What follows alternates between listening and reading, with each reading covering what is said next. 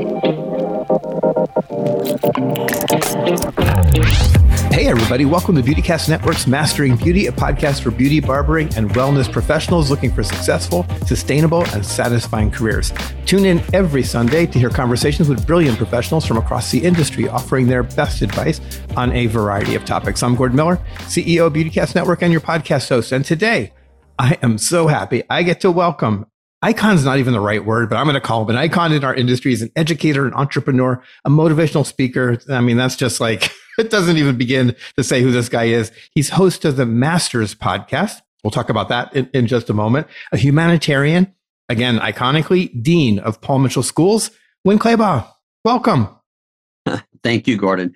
I, I, and I hear what you're saying. It's like like somebody has to typecast us, or they have to put us into some type of a category to be able to give us credibility. And you know how i've always looked at it is uh you know people like you and i we just have 20 jobs. That's what we do. So i have to mention you and i have known each other. I, I like to say because you're you're you're a much bigger figure you know than i am in the industry. And, i like to say i knew Winn before anybody else in the professional industry at least at the national level because you and i go back all the way i'm going to say to about 1984 like what that's a that's a long time ago. At the very very beginning of my school career, I was already in the salon business barely for a minute. Uh, and then I'm getting ready to open up my school, and that's when you and I met. So yeah, yeah you you opened your school in Orem, I believe, or Provo, Provo, Provo, Provo, Utah, Provo, Utah, and then very quickly afterwards, I, I remember it so well. Really, a groundbreaking school you opened in Salt Lake City, not too far from where I was. Yeah, you know, and it, it was uh, an exciting time because uh, th- there were lots of things that I had not yet accomplished that I wanted to accomplish. And I was telling people for years that I was a motivational speaker uh, before I ever became one. You know, I wasn't one, but I how I like to look at it is I tell the truth in advance. there you go. What I want to say to the audience, again, knowing you for all these years and you've done so much, but I think your greatest legacy you know, down the road when we're all kind of gone, you know, it's going to be that folks are going to be looking at you as a person who I believe more than anybody changed the school game in our industry, you know, uh, for everything from kind of how we show up as schools, you know, and how we teach, you know, how students learn, how we engage, you know, back and forth with each other.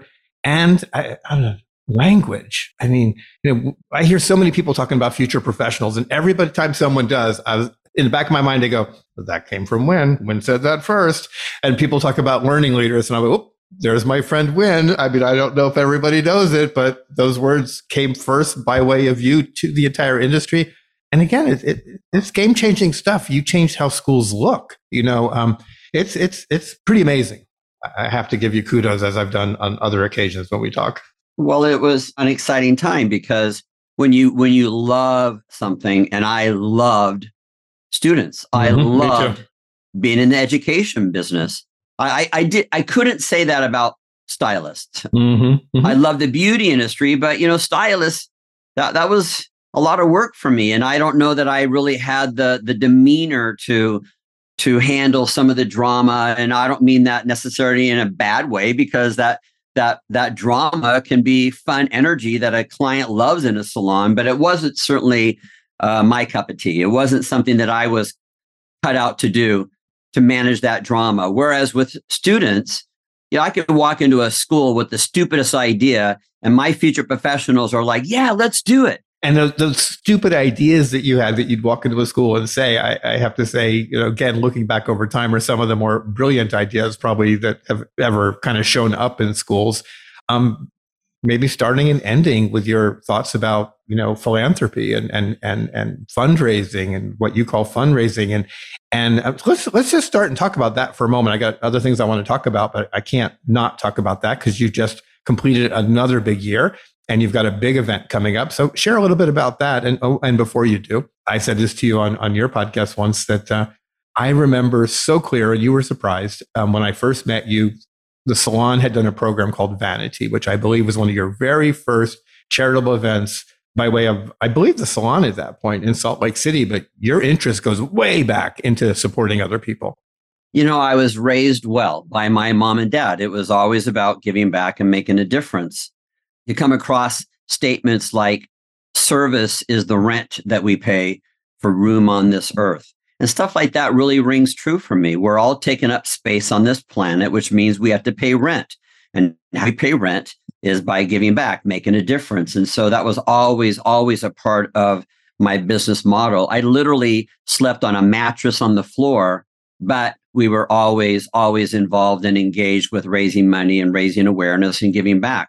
And, and I, I, I make that statement because sometimes people wait until they are successful enough, whatever that marker is, whether that takes a year or a hundred years to get there before they finally say, okay, I, I have enough in my own pocket. I need to turn around and give back and make a difference. Um, but people are always saying, you know, when I'm that successful, then I'll give back. You know, I used to catch myself saying that when, you know, when I make that amount of money, then I'll then I'll give back. Then I'll then I'll make a difference. It's like you know when I'm in the mood, then I'll go to the gym. I never go. I never go if that's yeah. the marker. Yeah. Yeah. It's like we have to give back. We have to make a difference no matter what. And we're all consumers. We consume air. We consume trees. We consume the paychecks of our customers. Well, we have to be contributors, and and I've always looked at it that way. And I've been grateful to have mentors who along the way have taught me that that cool, you have a dollar in your pocket and and there's nothing wrong with that. There's nothing wrong with making money, but what have you contributed? What have you given back? And you established something called the Andrew Gomez Foundation. You'll have to tell us how many years ago because it's been around a very long time now, and you've raised 20 some million dollars. And I, I said this recently at, at, the Camp Paul Mitchell event, um, you know, talk I was doing.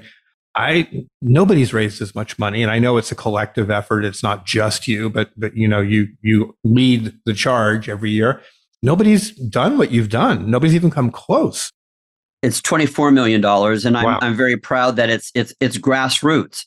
So how we've raised twenty four million dollars, people think, oh well, you've got a bunch of millionaires back pocket that write out big checks. No, we do not.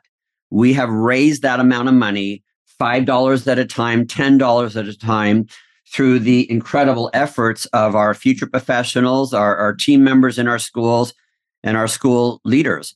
And again, the average donation is about five to ten dollars. Doing bake sales, car washes, uh, cutathons, yeah, you name it. Whatever we need to do to to, to raise that amount of money, um, and it's for a variety of causes. Because I I don't believe to think that the things that I'm passionate about, the causes that I'm passionate about, are the same passions that other people have, and so uh, they they they take part in the things that I'm passionate about, and then they come to me with the causes that they're passionate about. So they might be passionate about about animal health and rescue, or about or about the homeless, or or about clean water wells. And because they support me, and I certainly want to support them, we have added I'm I'm I'm guessing hundreds and hundreds, literally, of charities that we have supported over the years. Yeah, and including some great ones in the industry. I know when years ago I was executive director of NCA, the National Cosmetology Association, now part of PBA, but we had started to cut it out program. And I remember so well reaching out to you, going, you know, would you consider? And you immediately you know, stepped up by way of you know this big effort and and supported that. And so yeah, so many so many great causes over the years. So um yeah, thanks for all you do on behalf of so many. Well, again, that's I, I, I want to sleep well at night. I want to raise my daughter the right way. I want her to know that she has a dad who uh, is a part of what we call Generation G. The G stands for generosity. And by the way, there's studies that back this up. Even if you don't have uh, that giving heart, that's okay. Meaning, if all you care about is making money, well, then statistically, uh, the the more you do to give back means that your customers are more loyal. Uh, I saw a study that 86% of consumers will switch from one brand to a different brand based on whether or not they are passionate about putting money back out into the community to do good things. So even if you all you cared about is customer loyalty or team loyalty, for you to have a commitment to raising money and raising awareness for causes that you and your team are passionate about, it's good for business. Yeah, it is. And, and, and it's an industry that does care so much about people. I, I've over the years, I've tried many times to figure out the math of like how much money every single year do salons and salon professionals and schools give back to the larger world. And I, my gut is it's like a billion dollars or something crazy Well, I'm so glad that you bring that up because you know what? If you want to get the job done, call a hairdresser. So mm-hmm. in, in in in the past several years, I've worked with people like Betty White because she was the president of Morris Animal Foundation. I worked with Dolly Parton because of her wonderful cause called Imagination Library that has provided millions and millions of books to underprivileged kids. And uh, with Larry King, people are, you know, how did you get to Betty White? How did you connect with Dolly Parton? Did you call their manager? Did you call their agent? No, because what's the manager's job to do? No, Miss Miss White is not available. Miss Parton is too busy. That's the manager's job is to say no. How did I get to Betty White and Dolly Parton? I called their hairdresser. mm, I so love it. Called course, their hairdresser. Of course you did. of course, hairdressers get the job done, man. They make things happen. So that is so mm-hmm. that is so good. All right, so we we've gone on for a bit. I I've gone way past what I'm supposed to ask you my first question, but this is the first official question of every podcast, and that's to ask you about best advice that you've ever received from somebody else along this long journey of a career you've had that, that is worth sharing with others about how to have a great career? I, I love that question because, and I, I could tell you very specifically of where I was at what time in my career and who the person was that I guess maybe watching me in action, seeing me frustrated or or tripping over myself or or not making progress, kindly, lovingly pulled me aside and said, you know, Winn you are trying to be the smartest person in a room, and that's never going to happen. And I know exactly the scenario because, uh, you know, Van Council, who's now a very good friend of mine, um, he would intimidate me because I'd think, my gosh, he's so smart. I would, and I would hear him talk about about numbers and business. And in the back of my mind, as much as I loved him, I was always thinking, I'm never going to be as smart as Van Council, which means uh, I'm screwed. And not only am I screwed, but I don't like him now because of that, right?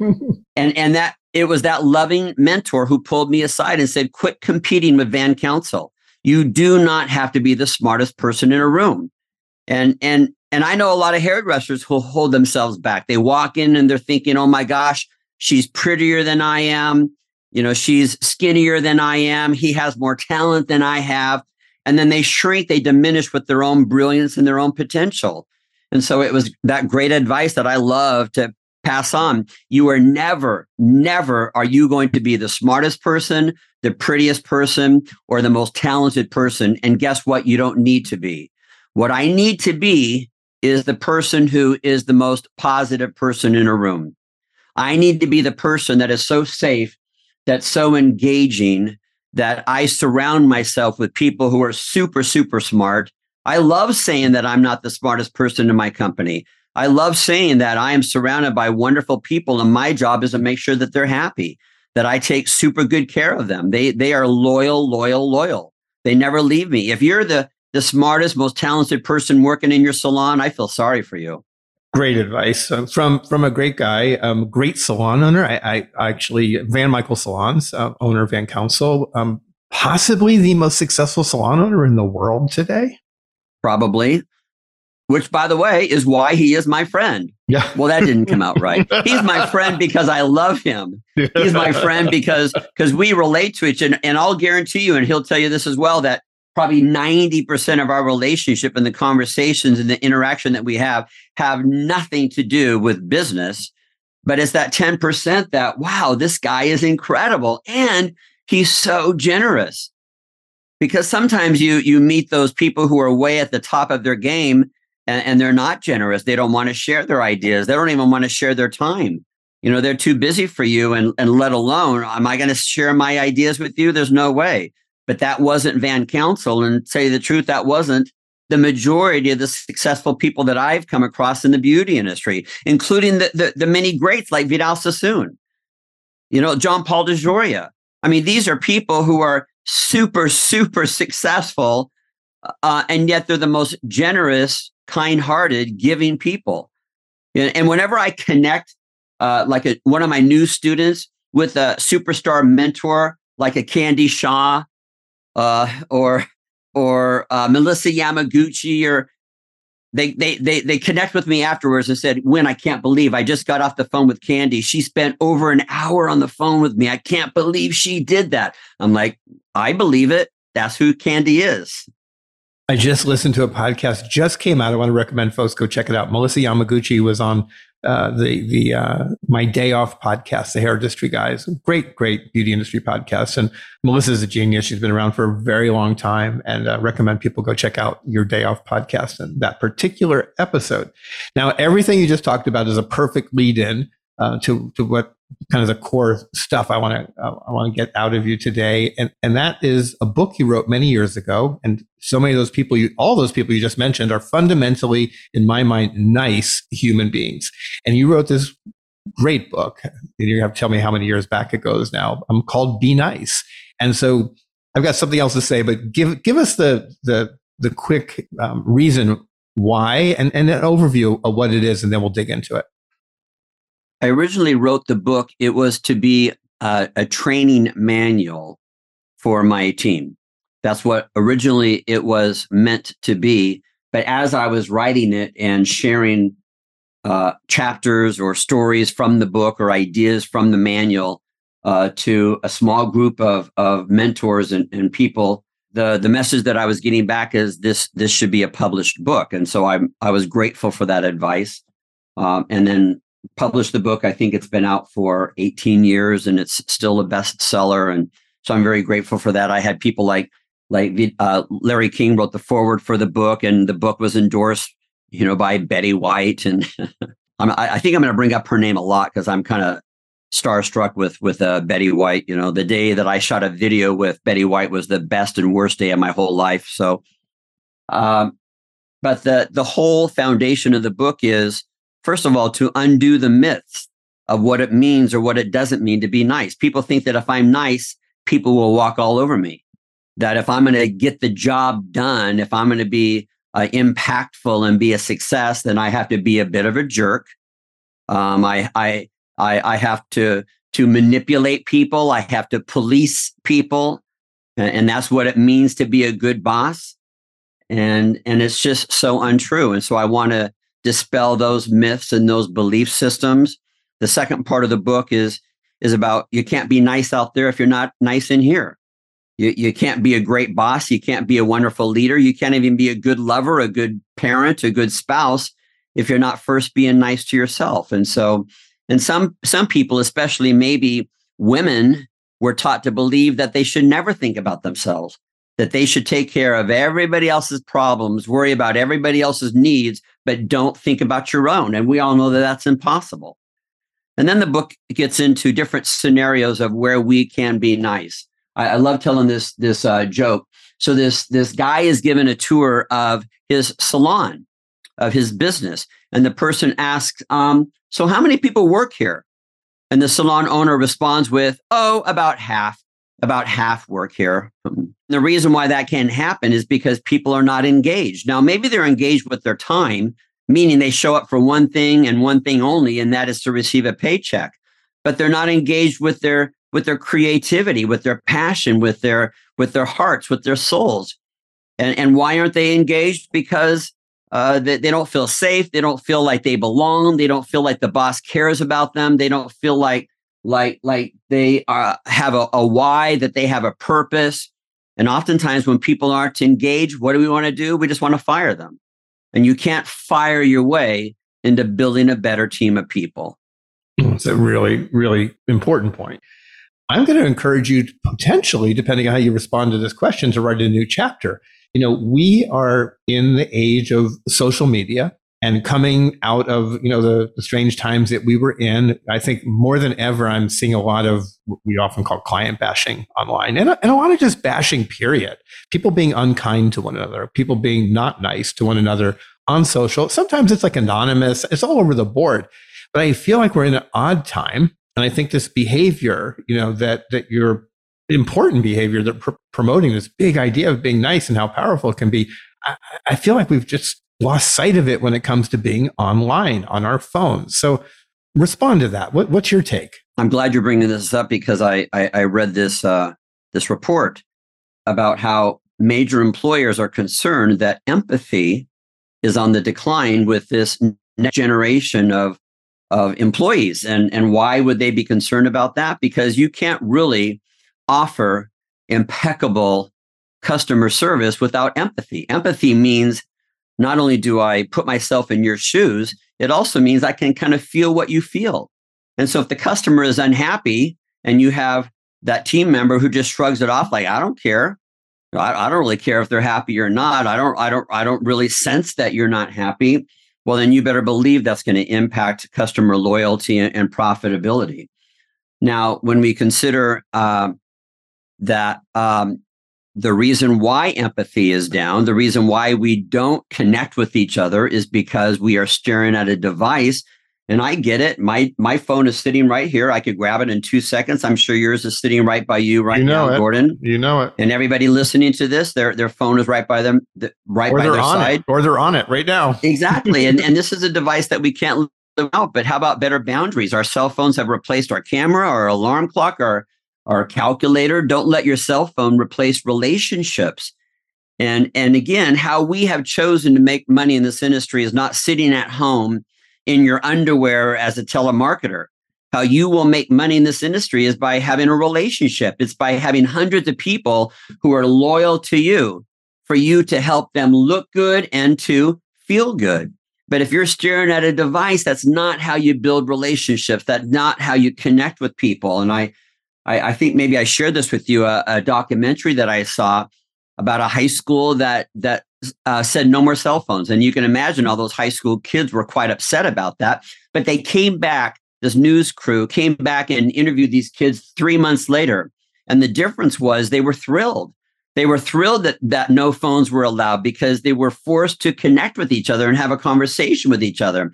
In fact, in this documentary, they had a, a camera on the lunchroom of that high school, no phones allowed, and cameras on a lunchroom of, of another high school where they do allow cell phones. And the difference was obviously uh, cell phones are allowed. It was quiet. They were just all staring at a device, every single one of them. And the other lunchroom, they were loud. They were playful. They were they were laughing. They were they were connecting with each other. And I think that that's what we have given up and you you don't you're not born with empathy you learn and gain empathy. You know gordon you and i we've been we've been friends for 40 years. So i i know when your energy is off. I know your your facial features and your and your moods and i i can walk in and like wait a minute. You know gordon what's going on with you? And by the way you know the same thing about me. We've got we've grown up with each other. We've cried on each other's shoulders. We've shared breakups. We've We've been through all kinds of experiences with each other. And how do we gain that insight with each other, that energy with each other by staring at a device? No, it's by having a connection with people. And so I would not want to be the person to, to tell someone what those boundaries should be. But I, I would just want people to take that into consideration that maybe you'd need a better boundary and maybe even ask the people around you. You know, I just I just saw this this little video clip of a mentor talking about how if if I'm holding my cell phone in my hand, that means that theoretically I am available for 8 billion people. Theoretically, 8 billion people can connect with me with that cell phone in my hand. For me to put that cell phone down and put it away means that I am sending the message to the person who's sitting right in front of me, whether that person is my daughter, whether that person is my friend, whether that person is my customer, whether that person is my boss or my team member. I am giving that person my message that guess what? You are far more important and valuable to me than those 8 billion people. And that's such an important message. Now, empathy. Um, again, we we know all these brilliant people. I'm going to bring up a name somebody you have a huge amount of respect for and, and and knew so well, and that's Vidal. Vidal's assumed one of the most brilliant hairdressers to ever live. You know, kind of changed the game for everybody. You know, in, in a big era. You know, back in the in the '60s, and I I always think of him as one of the most empathetic people I've ever known. You know, he just had such a love of people that kind of transcended the work, you know, and, and, um, we just want you to comment on that as it relates to just as a role model for hairdressers generally, because I, I think that made him such a great hairdresser, was such a part of, of his work. Yeah, you are exactly right. And I was fortunate enough to to know Vidal and to and to work with him and to be friends with him and to travel with him. And I had been to events where there are a thousand people at that event and every single one of them want to meet Vidal Sassoon. Every single one of them were there to to maybe get a picture with him or to touch him or to connect with him on on some level. And I would sit back and watch him. And if he was talking to you, he had no idea that the other 999 people were trying to get his attention. He was completely focused on you. And by the way, it was genuine. He was genuinely interested in whoever he was talking about. He wasn't talking about his accolades and his fame and his new car and his and all the money that he, he has. He never talked about that stuff. He was genuinely interested in whoever he was talking to, asking questions. Tell me about you. Tell me about your goals and your passion and your family and where you came from and why'd you choose this industry and and how can I help you? How can I how can I support you? And and it was all genuine. You know, if if we have mentors, make sure that the mentors that you have are the heroes that you have in life, which of course inspire you to make money or to dress better or or to have celebrity or to have fame. You know, that's fine that you have those kinds of mentors, but make sure that you're choosing mentors who also have, as you say, that that kind-hearted empathy like a Vidal Sassoon. You know, people who who truly, truly come from that heart space because that's what's attractive. You can wear name brands, you can drive an incredible car, you can have marble floors in your salon. But guess what? A client walks in and within three seconds, they make a decision on the culture that you have. Culture happens when two people come together. And we have to decide what that culture looks like and what that culture feels like. And sometimes with marble floors and the best dressed staff on the planet, uh, the culture doesn't feel right. And you better believe that a customer is spending money with their gut. Do I like you? Do I trust you? And and they they choose to do business elsewhere, even though you have the the best location in town, even though you have the best marketing and the best reputation in town. They'll go someplace else. Why? Because their gut told them this is not a place where I fit in. And uh, so make sure that you're choosing mentors such as a Vidal Sassoon or a Candy Shaw or a Melissa Yamaguchi. Uh, we're just naming the same ones over and over again, but trust me, that that list is lengthy of people in the beauty industry that I can share with you who I know firsthand who would absolutely drop whatever they're doing to mentor that next generation of beauty, beauty professionals entering our industry, that they truly are that genuine and that giving and that generous.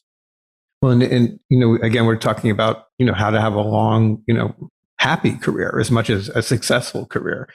And one thing I know about clients, because I love to talk to consumers, I love to do it on airplanes, I love to do it every chance I get to strangers, you know, like what's your experience in salons? What do you think about what, you know, just what do they think about hairdressers and hairdressing? And I'm always amazed at all the great things that I hear.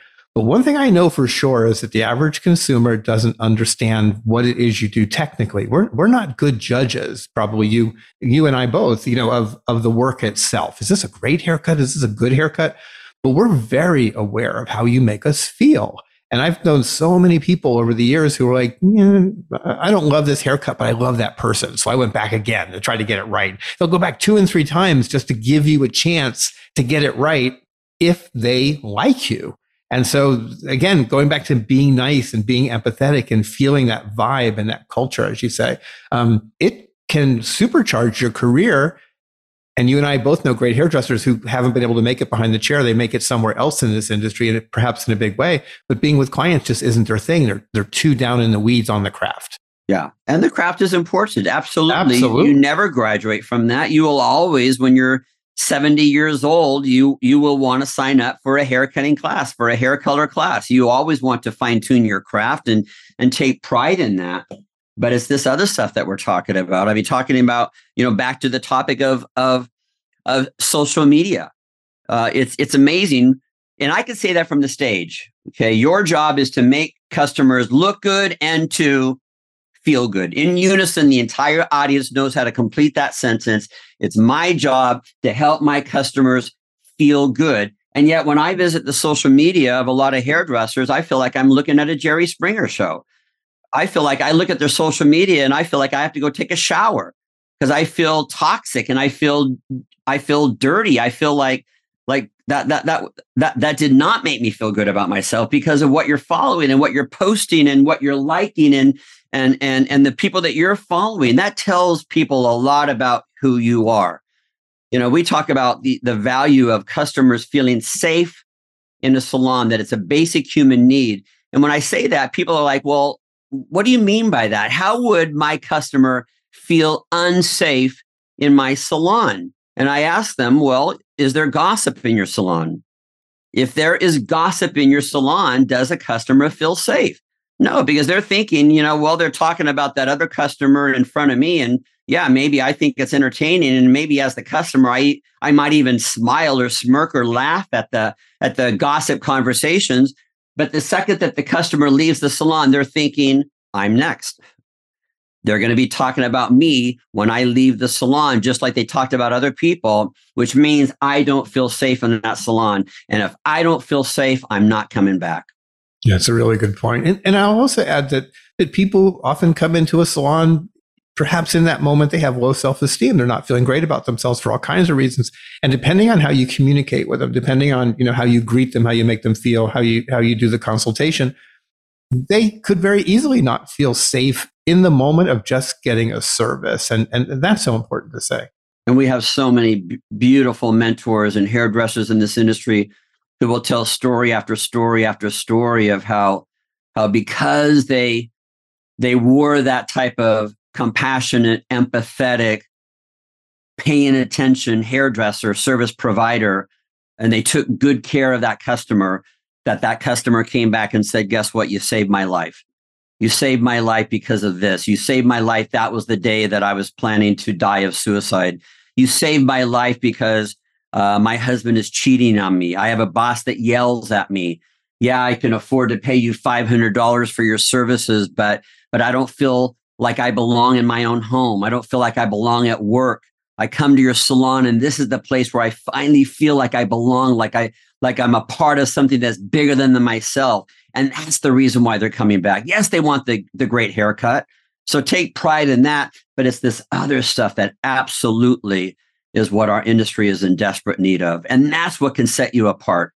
You know, maybe maybe you don't feel like as a hairdresser you can compete with the the superstar technical hairdressers, um, but you absolutely can perform and be there and show in these other ways that that Gordon and I are sharing with you you know, Harvard did a study many years ago about service industries, including the professional beauty industry. And they, they did some analysis in, in, a way only Harvard would do, looking at all the geeky stuff about, you know, what makes someone successful. You know, they talk to clients and all kinds of people who take, you know, advantage of service providers in, in all these different industries and also talk to the professionals. And they kind of came down to 80 some percent of success in most service industries, including ours has not to do with technical skills. It has to do with how we communicate, the soft skills, how our culture, you know, how we engage with people. 80% of success, according to Harvard, really smart people, has to do with non-technical skills. Oh, I'll I'll back that up every day of the week. And and I had mentors that taught me that lesson many, many years ago. You know, they, they would say as as much as uh, 85% has nothing to do with technical meaning 15% of the reason why a customer comes back to you, uh, 15% is the haircut. What's the other 85%? The stuff that we're talking about. It's your appearance, it's the cleanliness of the salon, it's how you greet them, it's it's it's what does your restroom look like? You know, I I love uh, mentors that said that that the salon restroom needs to be a religious experience for mm-hmm, the customer. Mm-hmm. And yet sometimes the restroom is just so overlooked or we we forget about the restroom. Uh, so that that's a very lengthy list of all the things that fall into the other 85% of why the customer is loyal but the good news is that every person listening to this has has influence and they have control over all the little tiny steps of what it will take to address the other 85%. So even if you think that you're you're behind in your technical abilities, guess what? It's the other 85% that you could also focus on as well. And you better believe it could put you ahead of the rest. You know, how many how many starving artists do we know? Mm. So we all know people who are brilliant, brilliant with their artistry, and that could include hairdressing, and yet they can't make money. And you know, none of this diminishes, as you referenced a couple minutes ago, diminishes the craft in any way it's all important. That long list is important. The craft is important, you know, but, but again, you, you kind of have to look at all of the attributes that you have to have in a career to be successful and, and, and just be very conscious of every last one of them and do the best you can to be the best you can be in every single one of them. Yes. You know what, you know what it is, Gordon? You, you and I love hairdressers. Yes, we, we, do. we study them. We, we worship them on, on, on, on many levels.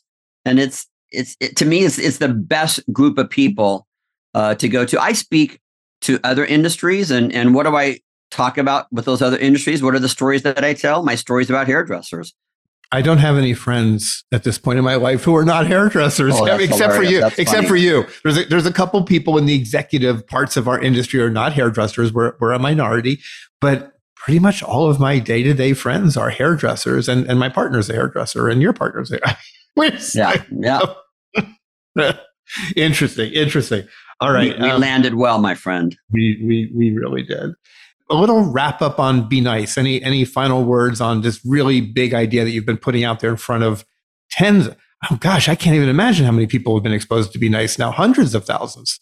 Well, yeah. Fi- final message on on that topic of of be nice. I really can't think of a better time or a more important time on this planet than right now. We are so divided in so many ways we're divided politically and culturally and it's it's it's it's super sad out there. And and uh but you know but the good news is for as much as people want to believe and and accurately so that there's a lot of racism a lot of hate a lot of naysayers out there well anytime that there's a lot of hate the opposite of that is that we are building this army of healers I don't know how how how to put it better because there is so much pain and suffering out there that requires that we need healers. And so people who have also been through that pain and they've been through that suffering and they have overcome bad relationships and abuse and they've overcome addiction and now they're in recovery it's that army. We're learning how to better support each other how to love each other how to be healers for each other. So as as scary as it can be that there's a lot of hate out there, uh, just just know that there's a an even bigger army that is still in training, and some that are already out there doing the work of healers, and that's what we have to focus on. It's so easy to focus on the naysayers, and let me tell you something: they don't even follow me because the, the second that they follow me and they try to post their negativity on my social media, um, I delete them. People like, but when that's just free free press, I'm like, you know, free speech. I'm like, no, it's not. Not on my social media. They can they can post whatever they want on their negative social media, but on mine, uh-uh. This is a platform that I have spent my many many years building and creating, so that if people spend time with me and they visit me and they check me out, they're going to feel better about themselves. And let's focus on that army of healers more so than on the army of, of, of haters and naysayers. And, and that's the ultimate message of Be Nice that all of us have power, we have control, we have influence. For me, influence, leadership is not a position, it's, it's an energy. It's an energy that you bring with you, and, and all of us have that power. We all have that influence. And so, how are you using your power? And so, maybe Be Nice is just a, a step by step guide to teach people about the other 85% that we're talking about. Teach people about the other reasons why why people might be loyal to us as as um, as our customers, as our team members, as our employees, uh, as our employers, as our lovers, as our friends. Uh, why else are they loyal to us, and how can we improve that skill set? Such good, such good stuff. Um, just do it. Be nice. to borrow from Nike. Um, all right. So last question. You again, as everybody's heard you, you and I both have had really long careers, um, and and we've stayed in the professional beauty industry, and I, I think there's got to be something in that that's worth sharing with our audience. So, from your perspective, best advice for someone looking to have a long, successful, sustainable, and satisfying career. Yeah, I, I love that question as well because, you know, when you love something, and by the way, we love the beauty industry. The reason why we chose this industry, anybody listening to this, it was joy that brought you to this industry. And you have friends, by the way, who chose the opposite. So they're in other careers, not because they chose those careers out of joy. They're doing what somebody else wants them to do, maybe, or what they feel like they have to do. And they hate their lives Monday through Friday. People who chose this industry, it was joy. Well, when you love doing something so much, that also means that maybe you want to do it too much. And so, what can easily happen in the beauty industry, because again, we love this so much, is that uh, is that we we work too much and and we we fail to have the balance that we need. It can happen in a marriage in a relationship. We love each other so much we want to be with each other all the time. And then and then that love that commitment can then turn into buying a house together uh, which requires jobs. And now we have kids. And why? Because we love each other so much we want to spread and grow our family. Now we have kids. And and what happens is those boundaries go away you know we we forget even though we love our kids and we love our spouse we forget about all the things that we need uh, that are going to keep that love alive and, and nurture it. We we forget about date night. Mm-hmm. we've got to have date night. Yeah mm-hmm. we're raising 18 kids but we still need to have date night. Mm-hmm. yes we have a mortgage to pay and we all have jobs to but we still need to have date night. We need to do the things that we need to do to to keep that love alive. And and i would use that same analogy uh, with with your with your career. Yes, we love this. We love we love being in the salon. We love our customers. We love the craft. We love the people that we get to work with. But that doesn't mean that we get to just not have the boundaries that are going to keep us balanced. Uh, what do they say? The the solution to burnout is education you know so so when you're starting to feel that that that burnout actually before you start to feel that burnout make it a good habit that once a month or once a quarter you are investing in some type of education. So just like the date night that you're having with your spouse you're also having that time that's already allocated for you to receive ongoing education uh, to have a bowling night with your team on on occasion you know get out of the salon and go someplace to have fun you know, a team that laughs with each other, creativity goes up, profits go up, absenteeism diminishes. Uh, and so we have to schedule all those things as well. So just realize that just like any successful marriage, uh, your career, you're married to your career, boy, aren't we? Your career needs boundaries. Your career needs um, it needs nurturing. It needs all those little things that that helped you create your career in the first place. So just because it's been 20, 30, 50 years doesn't mean that you no longer need those things. Such good advice. Such good advice. And I have to, I, said I was going to mention it in the beginning. I, I, never got to it. And that is your podcast and something that was a podcast before we knew about podcasts, but, you know, talking about, you know, all the great advice we just listened to from you. You have decades of great advice on masters. And again, you were doing it. I'm so proud that I've been podcasting for going on eight years, but it doesn't begin to measure up to your 20 plus years, I think now of, of podcasting. Yeah, my, my first podcast came out, it was in uh, uh 1994. So long before the term podcast even existed. It was wow. me sitting down recording people face to face and and mailing that interview out on cassette tapes uh, mm-hmm. to to subscribers that I had all over the planet. And and the first person that I interviewed was Vidal Sassoon because I thought if he says yes to me, who's who's going to say no? Nobody will ever turn me down. And I don't think anybody ever has because the list of guests that you have is like second to none. Anybody who's anybody in the last 20 some years, you know, 30 years, I guess, um, is, has been on the master's program. And I still do it every single month. Every single month, I get to put out a new issue go to my website, winnclaybaugh.com. And on that website, you'll you'll see lots of resources, but included there uh, says Winn's Masters Podcast. And so um, it's all free. Just go and you know click, and there's uh, just tons and tons. And and of course, I still feature a lot of people from the professional beauty industry, but I also uh, years ago, you know, probably 12 years ago started opening it up to people outside the beauty industry and i've had the chance to interview uh, wonderful celebrities who use their celebrity to to to make a difference for good causes. So I've interviewed Gary Sinise and Fran Drescher and Marie Osmond and Leeza Gibbons and Larry King. Um, but not everybody that I interview are are famous names that people would know. If there's somebody who has a story to tell, so categories of how to overcome addiction and and suicide prevention, and uh, so there's a big big focus on on mental health. I've interviewed people like Dr. Daniel Amen. Oh my gosh! And uh, of course, I always always want to highlight successful women. Love my best teachers, my best mentors are women and so I'm always, always given that stage and that platform to beautiful, powerful, wonderful women. So I, I love, love having that opportunity to sit down and have those conversations with people. Love it. Recommend it to everybody. Thank and then you. for people who want to follow you on social, where would they go? To Winn Claybaugh.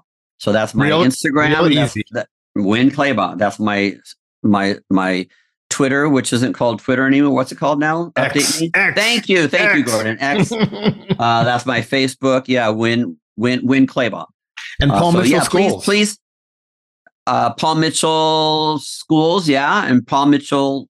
I think it's yeah, Paul Mitchell edu maybe i'm not i'm not really sure i probably should know that i'll right? put the, i will put that in the show Thank notes you. I, so I don't people... know but i know who knows and you probably know but i don't know so we will find that and make sure everybody is aware of it and yeah we're going to wrap up. You know i am very committed to this being a 30 minute podcast and only Winn is going to get 60 out of me. Oh gosh. so and gosh, it was worth so every single minute of it. No oh, i wish sorry, I, I wish i wish we could keep going. I mean it's just such good stuff. So i have to say a huge thank you to our guest today and, and my friend, Winn Claybaugh, Dean of Paul Mitchell the Schools, and, a whole lot more, as you guys have already heard. Um, I, again, can't thank, say thank you enough. Um, and lastly, let me just say, um, yeah, if you like what you heard today, leave a rating or review, hit the subscribe button, pay it forward, share it with a colleague. Um, again, so much great stuff from Winn. And um, yeah, Winn, it's been fun. Thank you, Gordon. I, I, I love you and I have for many, many years. And uh, people need to know that that friendship that you and I have is genuine and it's on many different levels. It's it's not just whenever I need a favor or you need a favor. It's it's genuine. We check in with each other, and then every once in a while, hey, we could work together, and that's always a plus. We got to spend two and a half hours in a car recently. I know, I know. That was good. That was, that's a, that was all longer, good time. That's a longer story from Camp Paul Mitchell. Um, so to our audience, let me say, you know, thank you again for listening in. This has been the Mastering Beauty podcast from the Beautycast Network. Um, be sure to tune in every Sunday for new episodes and brilliant guests. Um, I'm Gordon Miller. I cannot wait to share again with you next time. Thank you.